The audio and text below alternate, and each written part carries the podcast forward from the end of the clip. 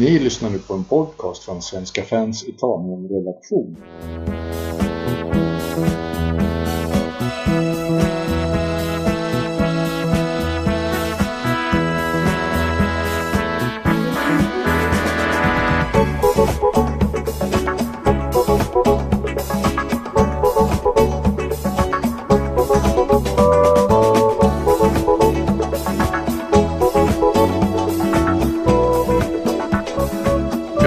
Välkomna. Vi har idag en specialpodd om eh, Roma-Lazio som ska spelas på söndag. Det är lunchmatch igen på derby. Vi hade ju Milan-Inter senast, eller om det var Inter-Milan. Och eh, med oss idag och snacka upp matchen har vi Josso Glavas från, eh, nere från Jönköping, eller Huskvarna. Hus, Huskvarna. exakt. Huskvarna. Och så har vi Soran Tahir från eh, Halmstad, Roma-redaktionen då. Jajamän. Mm. Och Josso är ju... Yes. Ja, välkomna. Tack så mycket. Tack så mycket. Tackar. Hur känner ni inför matchen? Så här spontant. Josso? Ja, ja, alltså derbystämningen har väl börjat inte nu. eh, Det är väl kanske inte som det var förr, runt en hel vecka och verkligen längtar efter den här matchen. Nu kommer väl när nervo- nervositeten mycket senare, men eh, nu har den börjat infinna sig och trots det kanske inte gäller så värst mycket tabellmässigt och hoppet om Champions League är i princip ute för Lazio så är det ju fortfarande ett derby och ja, att förlora två derbyn i ligan på en och samma säsong är inte roligt så, så bara blir en vinst känns det som. Hur känner du Soran då? Jag är jättesugen på revansch mot Lazio och eh, för Roma är det ju väldigt viktigt att försöka, alltså det, det är en viktig match absolut. Fyra poäng efter Napoli och eh, bortaplan att möta. Men det är ju väldigt viktigt även nu när supportrarna börjar komma tillbaka och vinna, vinna med supportrar känner jag. Ja, men också nu tillbaka till Joso. Du sa att uh, känslan är inte samma som förut. Det förr kunde man ta en hel vecka. Är det en åldersgrej för dig eller är det mer att känslan inte är detsamma för derbyt? Nej, men Jag tror en blandning av de båda. eh, Förr så att eh, när måndagen kom och man visste att liksom det söndag kväll så gick man runt och var nervös hela tiden och det var det enda man tänkte på. Men nu, eh, det beror även till, till en viss del på den här publikbojkotten som var nu de senaste säsongerna. Det har ju urholkat derbyt väldigt mycket tycker jag och det är inte samma stämning de här kvällsmatcherna. Vi såg bara nu senaste kopparderbyt när båda kurvorna var tillbaka, när det var kvällsmatch. Det blev en helt annan sak. Så att det nu liksom, eh, ja, förra året när Roma var 4-1, det var ju halvtomt och kurvorna var inte ens där knappt och det, det blir inte samma sak. Så jag tror det är en blandning av flera olika faktorer som gör att, att derbyt är lika speciellt och magiskt som det brukade vara. Är det samma för dig Soran? Eh, Jag tror att det håller på att bli någon renässans inom italiensk fotboll och jag tror att eh, derbyt kommer komma tillbaka till viss mån. Med kvällsderbyn, kvällsmatcher, kurvorna kommer bli starkare klubbar. Så att, ja, jag tror på en återfödelse för italiensk fotboll inför nästa år. Och därav även derbyt. Men nu, alltså matchen spelades ju på eh, lunchtid. Visserligen, det är ju helt klart för den kinesiska marknaden antar jag att de, eh, annars hade de väl aldrig lagt matchen den tiden. Hur känns det? Soran? normalt sett, ett derby ska spelas kväll, men det känns lite grann som att nu får det spelas på lunchtid för att derbyt förtjänar inte mycket mer enligt mig. Alltså, det, är inte samma, det är inte samma derby som det var för tio år sedan. Det, för mig är det okej och det är kinesisk marknad man behöver ta hänsyn till så att jag accepterar det till en viss del. Du då Josso?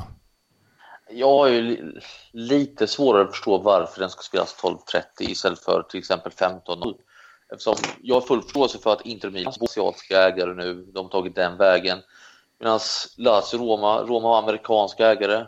Det vore kanske smartare att satsa på den marknaden. Nu så här kommer det vara vad är det, fyra i USA när matchen börjar, eller sex på morgonen i vissa delar. Och Lazio har liksom Lotito som äger italienska ägare. Så jag förstår inte jag tror inte Roma och Lazio är så värst stora på den asiatiska marknaden och jag tror inte att de har möjlighet att ta liksom Milans och som Manchester United och Real Madrid och Barca. Så det är lite konstigt vad de exakt vill få till i och med att lägga ett Romderby klockan 12.30. Håller du med Soran att det är lite onödigt? För mig, för mig är det inte så pass stor skillnad mellan 15.00 och 12.30. Men eh, visst det ligger det i någonting, eh, det Jozo säger, men eh, för, för mig kvittar det lite 12.30 eller 15.00 helt ärligt. Det optimala hade ju varit en kvällsmatch, absolut. Det hade ju alltid varit trevligare att se det i strålkastarljus. Och... Men möttes, det var ju i italienska kuppen och Lazio ganska, inte överlägsna, men de var ju klara med vinsten egentligen sen de vann första matchen. Känns det verkligen som det behövs en revansch nu, Soran? Ja, det tycker jag det känns. Alltså, man, man glömmer snabbt bort ett derby. Alltså, nu åkte ju Roma ut i kuppen och de hade chansen att vinna, alltså vinna en titel genom Coppa Italia. Så jag tycker absolut att man ska försöka få en revansch. Första mötet kändes det lite grann att underskatta Lazio. Dels det och sen var man ju nu slutkörda rent fysiskt. Mm. Men jag, tyck, jag vill ha en revansch på Lazio och jag tror att så vill ha det. För man glömmer lätt bort det som har varit tidigare utan ett derby lever liksom i nuet. Du då Joso, du kommer de leva vidare på kuppmatchen eller? Jag hoppas att liksom de tog med sig i det här derbyt som kommer nu som de hade i båda derbyna i kuppen. För speciellt första matchen här var ju en perfekt taktiskt genomförd match och eh, det var verkligen en extremt bra känsla efter matchen. Eh, I föreningen, bland fansen, bland spelarna. Det märktes på Instagram, på Twitter. Liksom. Det var en fullkomlig glädje efter den matchen och även efter att de förlorade i den andra matchen med 3-2 mot Roma, vilket var ganska onödigt. Eh, men efter att de gick vidare, liksom, de glädjescenerna framför Så jag tror att varje spelare, jag har sett även nu under den här veckan på Instagram, att varje spelare är fullkomligt är hundraprocentigt fokuserad på, på vad som kommer på derbyt nu och eh, jag tror att alla vet exakt vad som krävs och eh, ja, att ett derby är, är ett måste. Nu, eh, nu är de i Coppa Italia-final, de har chans på en titel där, nu är det bara att släppa det. Liksom, de har vunnit mot Roma där, sågit ut största motståndarna. Nu liksom är det som gäller i eh, höstas. Och eh, Prepartitan varit mot Palermo hemma. Det var ju en ordentlig utskåpning.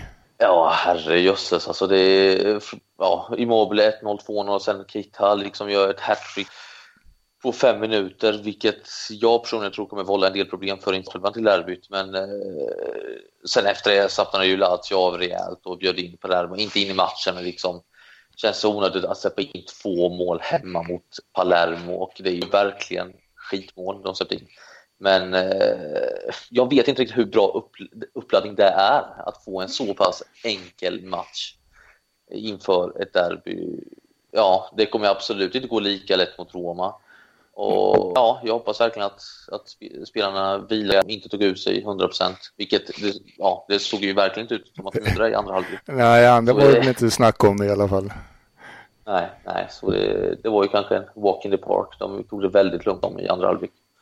Vi får hoppas att det gynnar nu i derbyt, men sen som sagt, alltså Roma eh, förtog sig inte heller mot Pescara, så det är väl kanske liknande läge i det laget också. Ja, det var ju borta mot Pescara. Mm. Det är ju inte dåligt genrep det heller, eller? Mm. Ja, det kunde ju slutat. Roma kunde gjort betydligt mer mål och eh, ja, det kunde även släppt in något mål. Mycket chanser och ja, som ja. som han spelar. Och Alltså för mig, alltså det som hände, den matchen innan derby, den har väl eh, marginell betydelse. Det, när det är derby då glöms det mesta bort alltså på plats och det gäller ju även supportrar. Alltså det, folk gör nog hand, alltså det är my, mycket känslor så att eh, det mesta känner jag. Och eh, den matchen lever verkligen sitt egna liv. Med eller utan supportrar så är det alltid ett annat fokus och en annan taggning av spelarna, känner jag. Apropå supportrar, eh, hur ser det ut med kurvorna nu? På Romas sida så de räknar med en full kurva eller? Mm, det är vad jag har läst mig till att de räknar med en full kurva, ja. Men Lazio då? Jag läste också att Insario i, i Rom om att, eh, att Laziali ska komma och eh, fylla borta kurvan. Jag hoppas att de fyller den eftersom det södern behövs ju verkligen med tanke på att det är Roma som har ett hemmaderby och merparten av alla som är där kommer ju hålla på Roma. Så, men sen vet man ju aldrig, jag vill inte vara överdrivet kritisk till våra supportrar men eh, de är väl kanske inte de mest tillförlitliga när det dyker upp eh, på arenan. Eh, det var ju samma hemma. De hade riat ut biljetterna och till och med kurvan hade själva gått ut och sagt att stötta laget och likväl så gapar i väldigt många stora tomma. Men eh, det, det ska, Inzaghi ska inte behöva gå ut i radio och kräva att supportrarna ska stötta laget i ett derby. Det ska ju vara något naturligt och de ska ju bara dyka upp, känns det som. Ja, men hur kommer det sig att det, det är så? Jag antar att inte klubbarna delar på derbyt eh, över vad var och en står för det, eller hur? Eh, nu ska vi se när det var. Då får jag gå tillbaka till, var det 2006 eller 2007 då jag var på ett derby på Curplazio. Hade Lazio hemmaplan? Jag tror det. Nej, det var, det var det ordinarie priset på kurvan i alla fall. Så där tror jag man släpper och vill ha kurvor. Ja, men då var, det ju, då var det ju i och för sig Rosella Sensi som styrde klubben. Men jag tror inte Palotta har ändra så pass mycket på det. Så att, nej, jag tror det är ordinarie priser.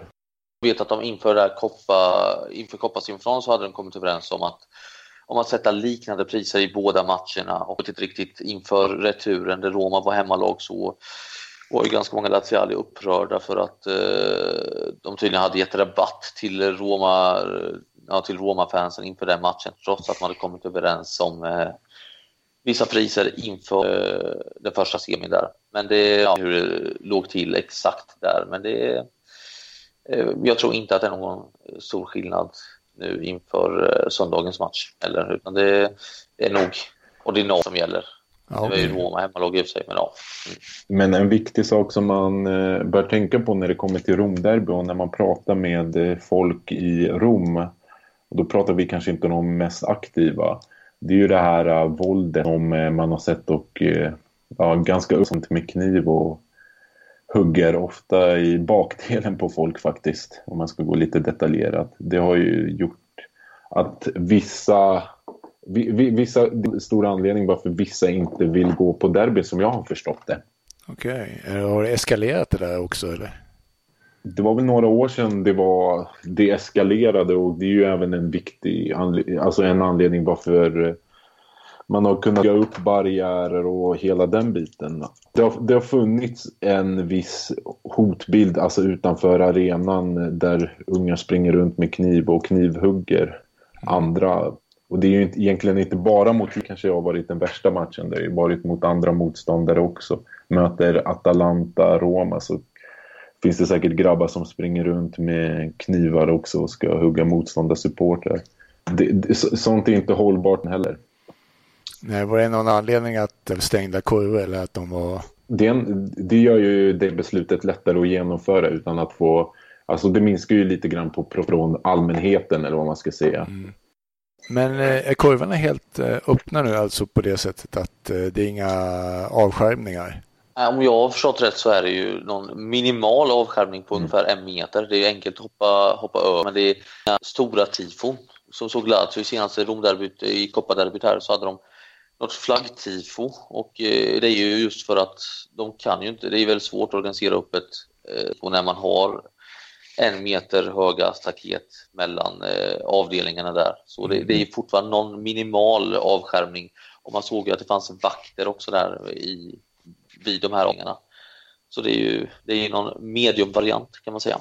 Mm.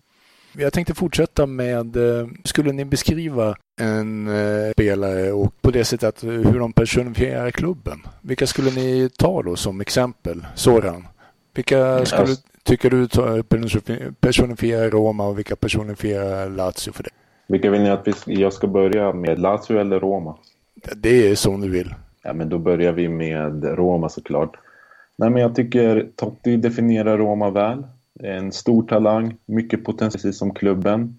Och eh, labbet psykbryt när som helst. Det kan även klubben få och hamna i väldigt jobbiga situationer. Sen har ju Totti en enorm status i Rom, alltså en väldigt enorm status i Rom. Men han har väl inte samma status och storhet utanför Rom om jag inte är helt ute och cyklar. Eller så har det i alla fall, det är den känslan jag har fått att så har det varit tidigare i alla fall. Men det är mycket elegant, mycket charm kan jag tycka. Medan Lazio, den som personifierar Lazio bäst, det tycker jag är Di Canio väldigt maskulin spelare, precis som klubben. spelar mycket adrenalin och eh, det är of, ofta mycket vilja, mer vilja än talang liksom. Det, det tycker jag är, det är Lazio för mig om jag ska beskriva Lazio. Och jag tycker det kan ju personifiera så väl och sen har de ju haft spelare i efterhand som, ska vi ta Lulic? Är ju, även han känns som en typisk Laziale för mig. Mycket vilja. Håller du med Joso? Till en viss del, kanske inte riktigt det där med Totti, håller jag kanske inte riktigt med där, men det, eh, jag, håller, jag, håller, jag, håller, med om Lazio-beskrivningen där, att det är ju extremt mycket grinta och det är ju det supportrarna älskar. De älskar liksom det kan jag typen den här Lulic-typen, därför de här är eh, en av de minst tekniskt begåvade spelarna i Lazio så är han fortfarande liksom ja, på, på snudd till att bli klubblegendar, eller han är klubblegendar efter det där avgörandet 2013. Men det är ju den här grintan att klubbmärket ska alltid komma i första hand och eh, färgerna är det viktigaste och att alltid spela för laget. Det är ju det som personifierar Lazio för mig också. Så det, eh, det, det, det håller jag med om. Det, det, när han sa. Och eh, för mig så är den som personifierar dagens Lazio på allra bästa sätt nog Sergej, skulle jag säga. Mm. Han är en sån spelare liksom som kommer lite utifrån, inte så många som tror på honom och likväl så går han och visar upp otroliga tekniska kunskaper. Enormt hjärta för klubben känns, känns det som att han har. Och bra defensivt, bra offensivt, vinner mycket bollar. Ja, han, han personerar verkligen det här, ge aldrig upp. Det är all, verkligen någon man lär mig. Och, eh, ja, han, är, han är, känns som att han kan bli en eh, klubbikon om han stannar. Och, eh, han är en bra symbol för dagens Lazio tycker jag. Och Roma då? Ja, när det kommer till Roma, liksom, jag vill inte vara för, för kritisk nu när Soran gav en så fin beskrivning eh, av, eh, av Lazio. Men Roma, liksom, det, det är ju mycket, det är mycket Barcelona, glorifierar sig själva, vi är alltid liksom lite finare, mm. lite bättre och därför tycker jag att det är lite Mexes över Roma. Jag tycker att Mexes mm. personifierar Roma lite, utan är, han såg alltid sig själv som världens bästa mittfältare. Ganska begränsad, tycker jag då ja, trodde alltid att, han var, alltid att han var bättre än sig själv. Eh, såg alltid sig själv som liksom, ja, Roma har alltid sett sig själva som titelkandidater trots att de inte tagit mm. så många titlar. De har alltid sett sig själva som lite finare än Lazio. Trots att de kanske inte riktigt levt upp till den som på det sättet som eh, de själva vill. Nej, men så jag tycker Mexes äh, ger en bra bild av, av hur Roma är. Ja, intressant. Mm. Alltså det är väl någonstans, jag försöker ju vara objektiv när det kommer till fotboll och eh, även Roma då. Och någonstans, Roma är en stor klubb. Sen, sen är de inte lika stora när du kommer till resten av Italien känner jag. Det, det, det, de, man får inte glömma att Roma har inte vunnit mer än tre scudetto. Och, och i Rom är man som sagt stora och så. Jag kan hålla med även om jag inte tycker Mexes är bästa bilden utan jag tycker det är mer Totti. Det finns någonting, det finns någonting stort där som inte kommer ut helt och hållet. Mm. Jag tycker det är intressant det där med Roma och Lazio sett ur Romperspektiv. Roma är ju mycket folkligare i mina ögon än vad Lazio är. Att, eh, jag tror jag har tagit upp det någon annan gång, men att till exempel i tv-program i Italien så jag tror inte det är så vanligt att personerna i till exempel en tv-serie är laziale. Just. Det skulle inte funka så bra. Utan det måste vara fler och då blir det romanist om eh, hur, hur det ligger till, balansen där mellan lagen. Mm. Ja, men det är också lite intressant där du säger att, liksom, eh, att romanist är väl kanske liksom, om man frågar någon i Rom så kommer ju 9 av 10 säga liksom att jag är romanista. Eh, men det är, för att dra en lite konstig parallell nu, så är det lite som HV71 i Jönköping. Om man frågar eh, Eh, invånarna här i Jönköping eller Huskvarna så säger de eh, ja, jag håller på HV. HVs andra målvakt då vet de inte det. Om man frågar ska du kolla på nästa HV-match, ska du åka upp och kolla borta då? Nej, det ska jag inte. Jag sitter i tv-soffan hemma. De säger gärna att de håller på HV. De säger gärna att de älskar lag, men liksom när det väl kommer till kritan så drar de sig för att, eh, för att liksom gå till arenan, för att eh, älska laget i vått och torrt. De kan inte så mycket om laget. Det är så jag känner kring, kring många Roma-supportrar också. De säger gärna i Rom att jag håller på Roma, men de har inga verkliga kunskaper om klubben. Ja, sen arenan, utan det känns som att det är något populärt att säga i Rom att eller något medfött på något sätt att nej, jag håller på Roma eftersom det är det man ska göra i Rom. Det är så jag ser på det lite. Mm. Man hänger med upp allstuken på sidan av byxan för att det är snyggt än för att eh, man supportar laget. Exakt. Ja. ja. Det blev en Laziale till här i studion. ja, Hellas Verona, hur var det nu? Det är känslan av Lazio då mer att håller du en viss, alltså är du, nu finns det många i, Roma som också är höger, men den mest högra av de hög, han håller på Lazio. För, för, för det, det, ska man göra liksom. Det är den känslan jag alltid har haft med Lazio. Liksom, håller du på Lazio så tar man det, det är ungefär det, det kan man ju jämföra med det du sa ju också att bor man i Rom så hålla på Roma. Bor man i Rom och är är mer åt högerkanten och väldigt aktiv på den kanten så förväntas man nog vara laziale. Det känner jag till, till en viss del. Ja, jag, jag, jag håller med till viss del. Där. Det gör jag verkligen. Liksom att det, men sen känns det även som att eh, om någon håller på Lazio så håller de, inte för att vara den, men de håller mer på Lazio. Liksom, eh, ingen säger ju liksom, jag håller på Lazio sen eh, för skojs skull, liksom, eller för att de typ måste för att det är medfött.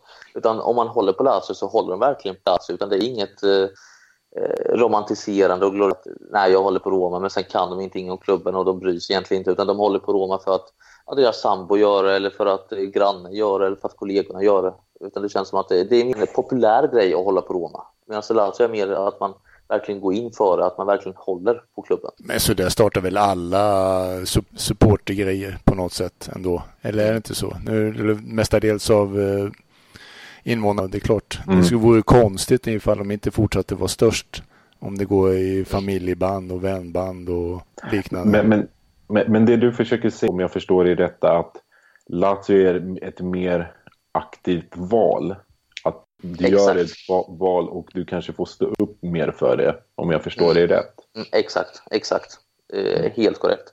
Det är mer liksom att eh, man väljer och då gör man det fullt ut, 100%. Utan det är inget, är ju Lazio, jag bara en dag väljer i Rom och säger nej nu ska jag hålla på Lazio, utan det är när man väl håller på Lazio så gör man det fullt ut och eh, vet verkligen vad det innebär. Verkligen ingen dans på rosor alltid hålla på Lazio. Nej, men du, du sammanfattar det jättebra där. Verkligen. Vi hoppar vidare nu när, mm. på söndag. Vilka tror ni kommer bli för att klara matchen? Joso, för Lazio, vilka kommer bli de viktigaste kuggarna? De viktigaste kuggarna för Lazio? Jag får nog säga det är försvarslinjen främst och då allra främst De Frey där. Han är ju oumbärlig för backlinjen som han är ju den som håller ihop den.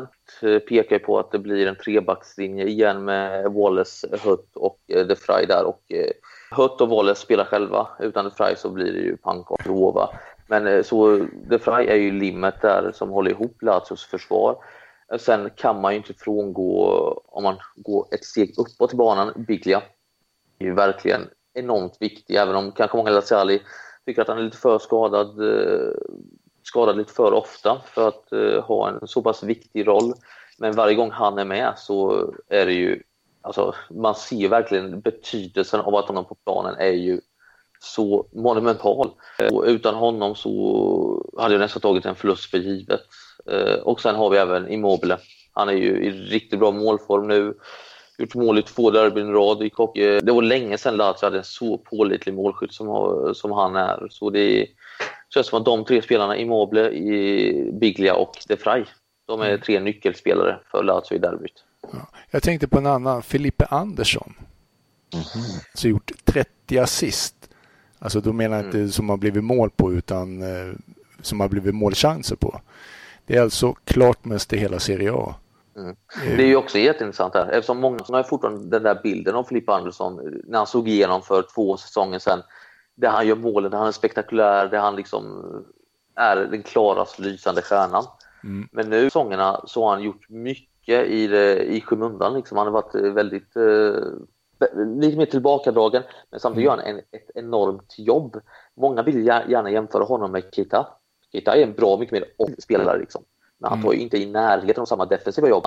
Och det syns även där på statistiken att när det kommer till tacklingar och eh, interceptions och sånt som man brukar säga, eh, så gör Filip Andersson ett enormt defensivt jobb samtidigt som han står för assist som du säger. Mm. Han står bakom många mål. och han drar på sig jättestor uppmärksamhet från försvararna, får jättemånga frisparkar med sig. Så jag skulle säga att han är en viktig kugge på det här sättet att uh, han tar både defensivt och offensivt jobb. Och det defensiva ser man kanske. Så det är, han är också en jätteviktig spelare. Ja, möjligt just de där assisterna faktiskt. Jag tycker det är viktigt att ta fram det italiensk fotboll däremot, även om man inte assisterna ger mål så mm. visar det ganska mycket vad, vad mycket han betyder. Mm. mm exakt, ja, det märks också på Inzaghi att han ger honom förtroendet. Även om han inte har gjort så många mål, jag tror det blivit en, vad tre, fyra stycken den här säsongen, så får han spela match ut och match in. Han betyder mycket för, för spelet och för laget, det märks ju verkligen. Mm. Soran då, på Roma-sidan? Mm. Alltså den viktigaste kampen, om man tar det, det är ju dels den utanför planen, alltså mellan Spalletti och Inzaghi. Vem vinner den kampen kan jag känna att, eh, ja, jag är lite orolig för Spalletti nu för att Spalletti har enligt mig aldrig varit no någon bättre där av, de, av eh, tränare av Romas. Men eh, där kan jag tro, tänka mig att Inzaghi har lite fördel, men annars på plan är det helt klart mittfältet. Det är där det kommer vara mest dueller, det är där det kommer Det är där du kan ta tag i matchen. Och då är det väl, om jag inte är helt ute och cyklar, Parolo, Bilja mot Radja Nainggolan, Strootman och De Rossi. Och även Sergej kommer nog befinna sig i mitten av banan. Så det kommer vara, det är där det händer på plan tror jag. Mm. Totti kommer komma in? Nej, det tror jag inte. Du tror inte det? Ny guldsko och hela balletten.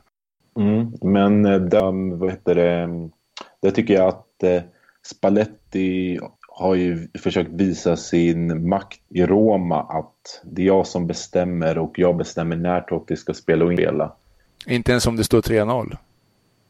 Då måste jag tänka, jo, då kan, det, då kan han nog komma in. Eller att det står 3-0 till Lazio. Ja, skulle han få hoppa in då tror du?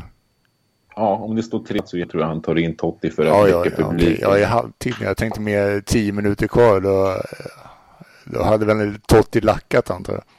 ja, men... Ja. Han gjorde ju det när Lazio ledde med 2-0 i Coppa nu i första så fick ju Totti hoppa in sista avräklarna och många Roma-supportrar menar på att det där var ju brist på respekt från Spallettis sida att slänga in Totti i en sån match och ge honom, vad är det, 6-7 minuter. Så det är, Spalletti drar inte för att göra något sånt, tror jag inte. Utan eh, det är som så att Spalletti vill visa sig mycket på styva linan att, att, att Totti är inte större än klubben. Det är ju det Spalletti vill få fram på ett sätt, mm. tror jag. Mm. Nej, det är ju så enkelt.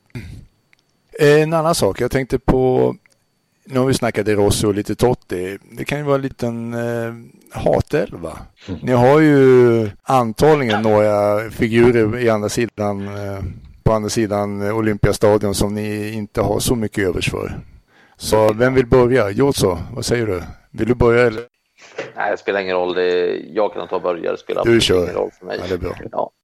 Eh, jag hade faktiskt lite problem att få ut en riktig eh, hatelva som jag hade flera alternativ på där. Men det, om vi börjar i målet där var jag tvungen att tänka riktigt länge och ett tag såg det Doni, ska jag verkligen ta Doni? Och sen tänkte jag, vad fan var han verkligen så osympatisk? Det var han inte. Jag tänkte, ska jag ta Julio Sergio? Nej, han var inte heller så osympatisk. Sen kom jag på De Sanctis. Det är osympatisk glidare tycker jag. Det, då blev det plötsligt ett lätt val att välja ut Morgan De Sanctis som målvakt eh, för Roma.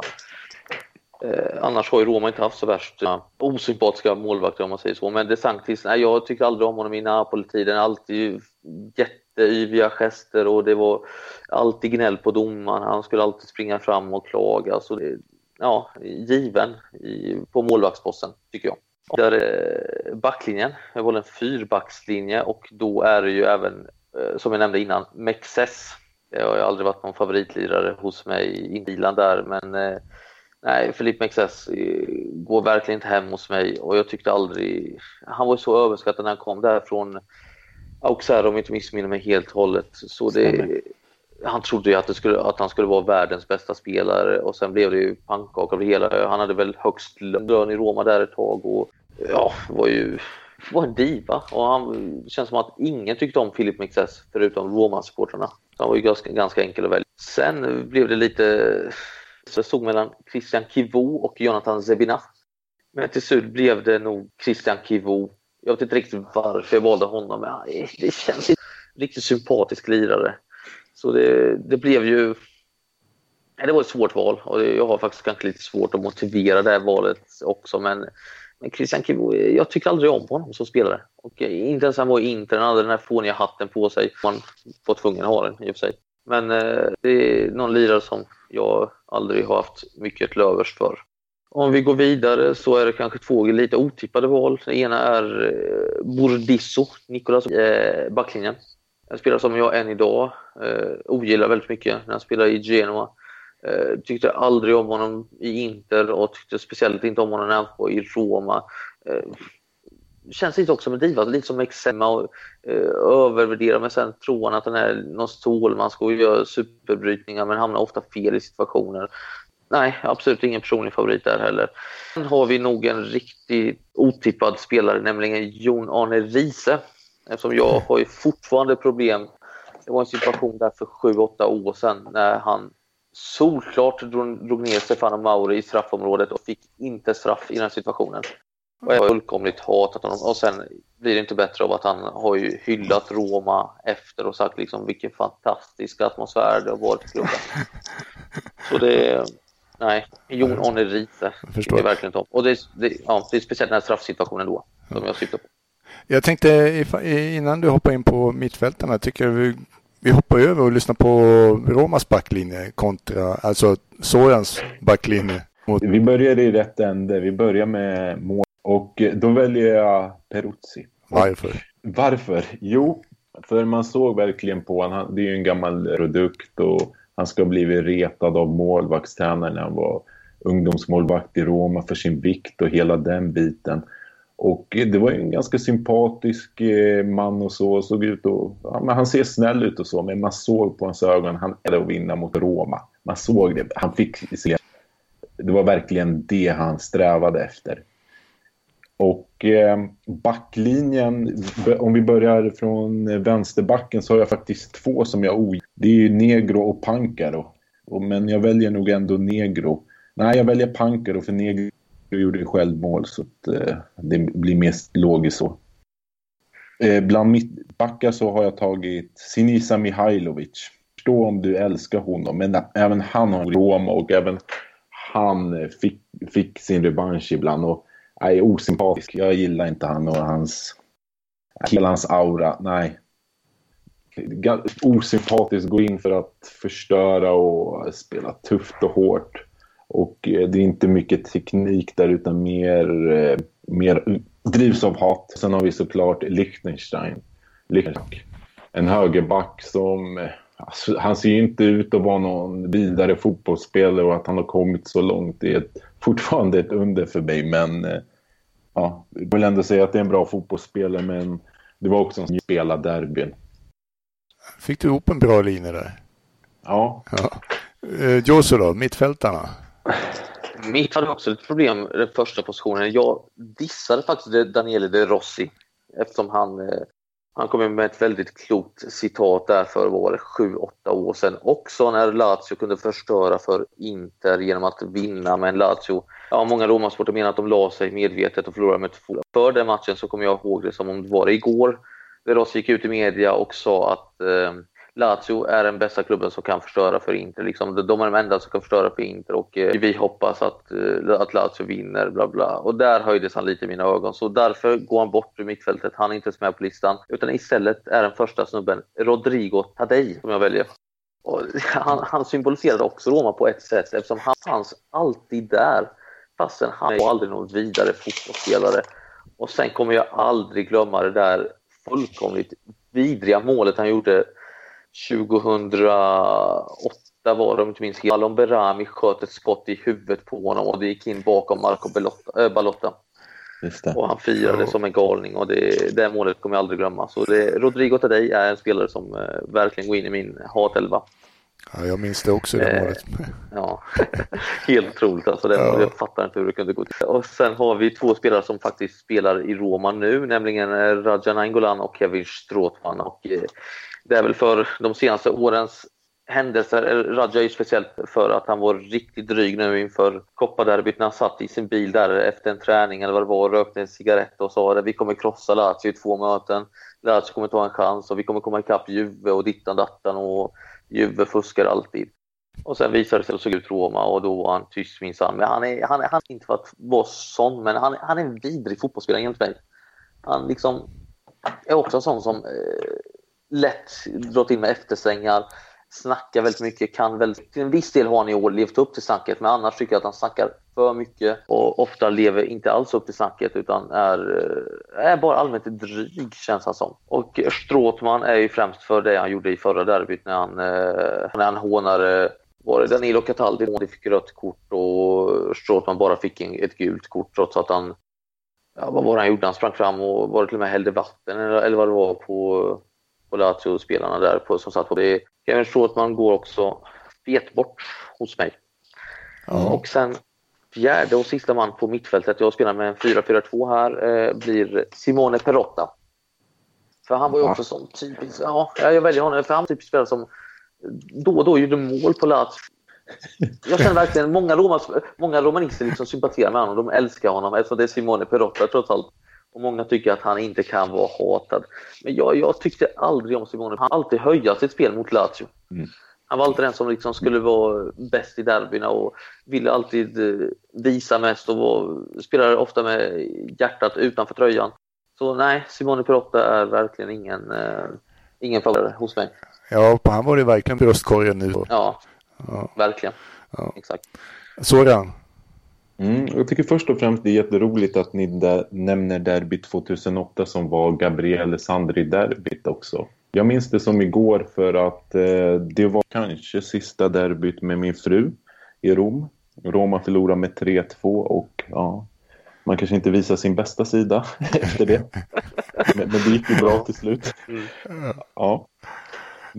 Men eh, om jag ska börja så har jag Mittfältet är ganska svårt för att det är där grisarna kommer fram och det är där de riktiga karaktärerna kommer fram. Alla de spelarna du nämner älskar jag, måste jag säga. Det är kul att Laziale tar upp dem. Men de jag hatar, ogillar eller vad vi ska kalla det. Jag kan ju börja med två bröder som inte kunde spela fotboll enligt mig. ja. Bröderna Filippini. Man undrar ju, vad, vad, gör de på en fotbollsplan? Jag skulle se, var det derbyt 2005 de spelade mot Casano? De skulle ha rört redan när de kom in på plan, vad de smällde på. Fy fan. Nej, då, det var helt sjukt vad de smällde på och retade upp Totti och Casano. Det är så man vill.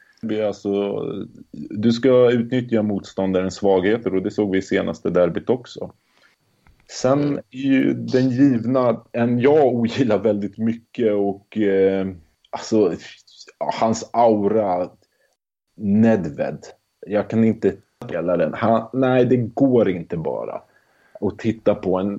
Varje gång kameran zoomar in han där hos Juve. Nej, jag mår inte bra alltså. Jag kan förstå om man älskar mycket för Lazio men du kan inte annat än ogilla eller hata han. Och sen den sista, jag har också en fyra mittfältare. Det stod mellan Veron och Dejan Stankovic. Men eh, jag väljer någon. För att eh, han ser inte sympatisk ut och han, han, ser lite läskig ut tycker jag också. Så att jag går ju mer på utseendet där, även om eh, det låter lite primitivt så var det ju Veron. En bra fotbollsspel, förstå. Men eh, det var den tiden när Lazio hade sina sydamerikaner eller nej, förlåt mig. Jag måste ångra mig i sista sekund. Diego Simeone. Ja. Kommer han till Roma, då lägger jag ner det. Jag kommer ihåg när Sago spottade på Di, Di, och kommer han till Roma, då lägger jag ner det. Det lovar jag. Det är ett löfte. ja. ja. Ja, det var, ja, Diego Simeone var ju ganska, kan man känna. Ja, men han, han, jag, jag förstår att andra, andra lags supportrar har svårt att tycka om spelaren Diego Simeone eftersom han var ju verkligen en sån riktigt elak jävel men som gjorde så mycket nytta i en eget lag. Mm. Och jag kommer aldrig glömma den här bilden när han tar sig för liksom för efter matchen. Det, det är verkligen personifierar Diego Simeone. Mm. Det var verkligen honom. Han, men nu som tränare liksom, känns det som att han har fått ett extremt lyft och det känns som att han är respektfull. Ja, väldigt många som kanske inte tyckte om honom som spelare. Så har han ju höjts som tränare åtminstone, tycker jag. Absolut. Nej, Absolut. Jag kan inte... Nej, alltså, nej. Det, det, folk vill respektera hur mycket som helst. Jag kommer aldrig gilla den, tyvärr. Anfallare, Joso. Ja, eh, ja, givet val som jag tror att alla Laziali kommer välja är Francesco Totti.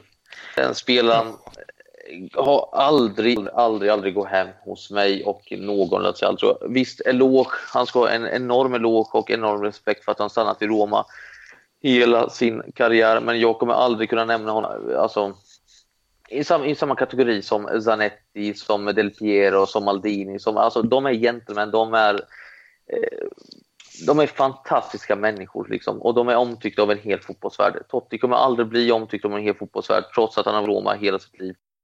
Eh, han har ju folket och han blivit en diva och jag förstår om liksom, han har gått spottat på Christian Paulsen, han har stämplat Karsten Ramelov, han har sparkat ner en tonåring i form av Balotelli. Eh, Totti kommer aldrig bli någon gentleman och därför eh, ja, är han på min eh, hat-11-lista kan man säga. Så det är, Totti är han var det enklaste. Det var, han var den första jag skrev ner faktiskt. Eh, och den andra är väl kanske lite mer otippad. Jag väljer, ja, många kanske tycker om honom nu med tanke på fotboll, men eh, Pablo Osvaldo, eller Dani Osvaldo som många säger också. Eftersom jag kommer aldrig glömma det där målet, det var ju var 2012, 2013 när jag gjorde mål och sen drog av och visade upp den där hyllningen till Totti, jag för mig det var Hopp och något mer stod det där på tröjan och sen gick Lazio och vände den matchen genom eh, Miroslav Kloses mål. Men eh, han var ju också en sån riktig jävla jobbig spelare som alltid liksom alltid, alltid klar. Man ska alltid klaga på varenda domare, klaga på den där spelaren, den där målet mot Lazio. Och det, jag tyckte aldrig om den människan. Det var så jobbigt att se honom spela och det, eh, ja, jag förstår inte riktigt hur, hur romanister kunde tycka om honom. Det måste varit jobbigt, jobbigt för dem också att se honom spela. Mm. Så honom väljer, eller det är duon jag väljer i anfallet. Mm. Soran, ditt anfall? Eh, jag kan ju börja med att jag aldrig har varit någon större fan av Osvaldo också. Det var ett riktigt psykfall om du frågar mig. Men eh, mitt anfall är ju... Vi kan ju börja med eh, den som har varit jobbigast, den som man alltid har velat se skadad och det är Tommaso Rocchi.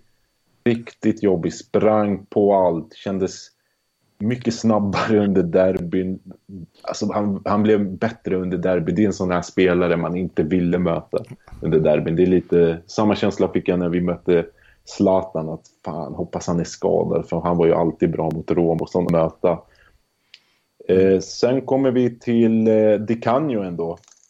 Och eh, det jag kanske glömde att berätta är att Di Canio har ju spelat för Juve och Napoli och det är väl lite det som en grej jag kanske ogillar hos vissa Lassiale som jag glömde ta upp det är att man gärna poängterar när Roma förlorar. Man har kanske lite mindre värdeskomplex gentemot Roma. Och poängterar som sagt när Napoli vinner mot Laziale som twittrar och eh, är glada över att Napoli, som förvisso bär samma färger som Lazio, firar. Eh, och som, då, ser, då ser man Laziales som, som hyllar Napoli. Och eh, nej, det köper jag inte.